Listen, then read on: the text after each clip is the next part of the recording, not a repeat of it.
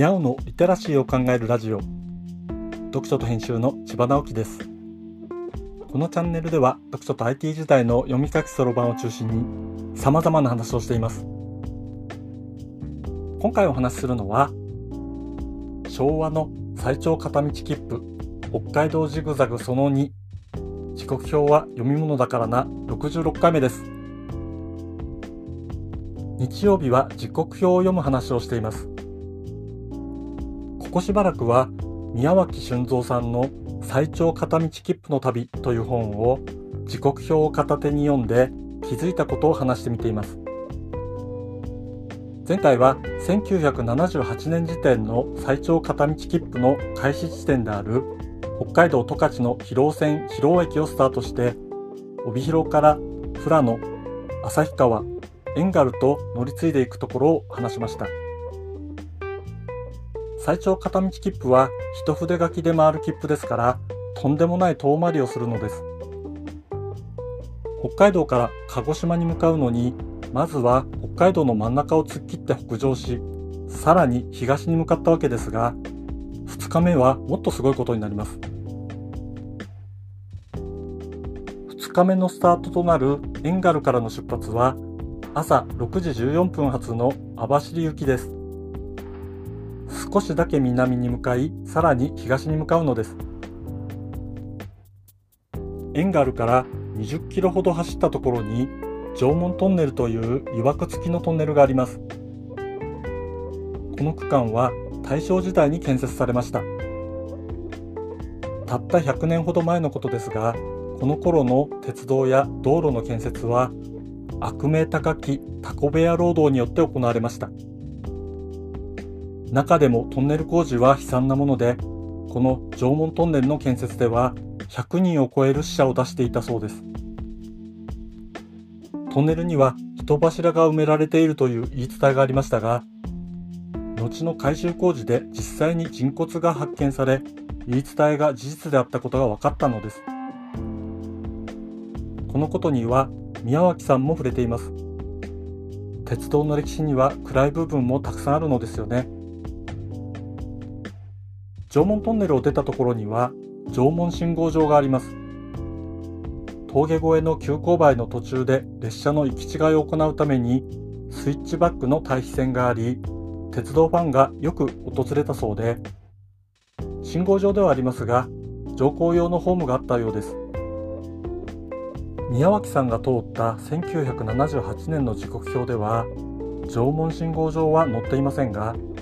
その10年前の1968年10月の時刻表には臨時乗降場扱いで縄文という名前とともに普通列車の初時刻がちゃんと載っています。周りには人が住んでいないので駅ではなく信号場ということになっているのですが鉄道ファンのために乗降の取り扱いをしていたようで乗降扱いをするといっても信号場の外に出るわけではないので料金計算に必要なキロ数は載っていないところが面白いです。さて列車はそのまま走って北見に7時52分に着きます。通勤通学の客ばかりで乗っていた乗客は宮脇さんを含めて全員北見で降りたそうです。北見はこの地域の中心都市ですからそんな感じだったのでしょうね。北見で降りたのはここから南に下る7時59分発の地北線の普通列車に乗り換えるためです。地北線は北見と十勝の池田を結ぶ140キロの路線です。池田は帯広の東25キロのあたりです。ものすごい遠回りをして昨日通った近くに向かうことになるわけです。時刻表を見ると北見と池田の間を通して走る列車が5往復設定されていて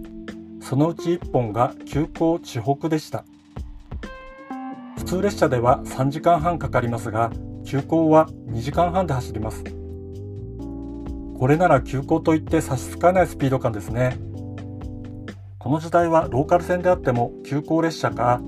急行と分割併合の直通普通列車が走っていたものでした。さすがは鉄道全盛時代ですよね。北見では腹ごしらえのために駅弁を買って乗り込んでいます。3時間半もかかる長い路線のどこにも駅弁を売っている駅はないからです。池田に11時25分着。前日の同じような時間に帯広から新徳に向かったので丸1日かけて同じような場所に戻ってきた形。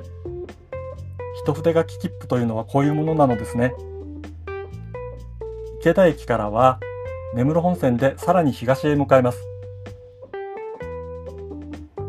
釧路行きの急行カリカチ1号が12時1分。広々とした湿地帯を走っていきます。釧路に13時47分着。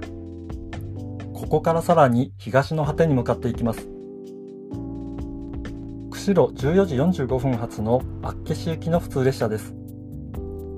実はこの後に急行があり結局それで根室方面に行くのですがわざわざその1本前の普通列車に乗ったのは厚岸に寄ってみようと考えたからだそうです。厚岸は案外歴史が古いところで江戸時代に創建された国体寺という寺があります。せっかくなのでそこを見ることにしたのですね。厚岸15時47分着で予定通り国体寺を見て16時22分発の急行のサップ3号に乗ります。釧路湿原の東の果てを走り暗くなった17時11分にあっと固着。最長片道切符はここから標別線を北に向かうのですがせっかく東の果てに来たので根室まで行って宿泊するようにしたようです。根室には17時55分着。郷土料理の居酒屋で旬のししゃもや大きな粒のつぼ焼きを食べながらお酒を飲んだと書いてあります。旅先の美味しい料理とお酒。こういうのを読むとどこかに行きたくなりますよね。2日目はこんな感じでした。ものすごい遠回り。すでに最長片道切符の旅の面目躍如というところでしょうか。3日目はとにかく北へ向かうことになりますが、これはまた次回にします。今回は昭和の最長片道切符北海道ジグザグその2という話をしました。今日はここまで。読書と編集では IT を特別なものではなく常識的なリテラシーとして広める活動をしています。IT リテラシーの基礎を学べるオンライン講座をやっています。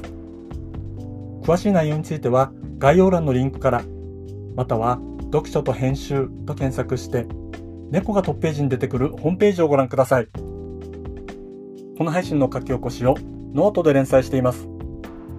こちらも概要欄にリンクがありますので、フォローいただけると嬉しいです。今日もワクワクする日でありますように。千葉直樹でした。ではまた。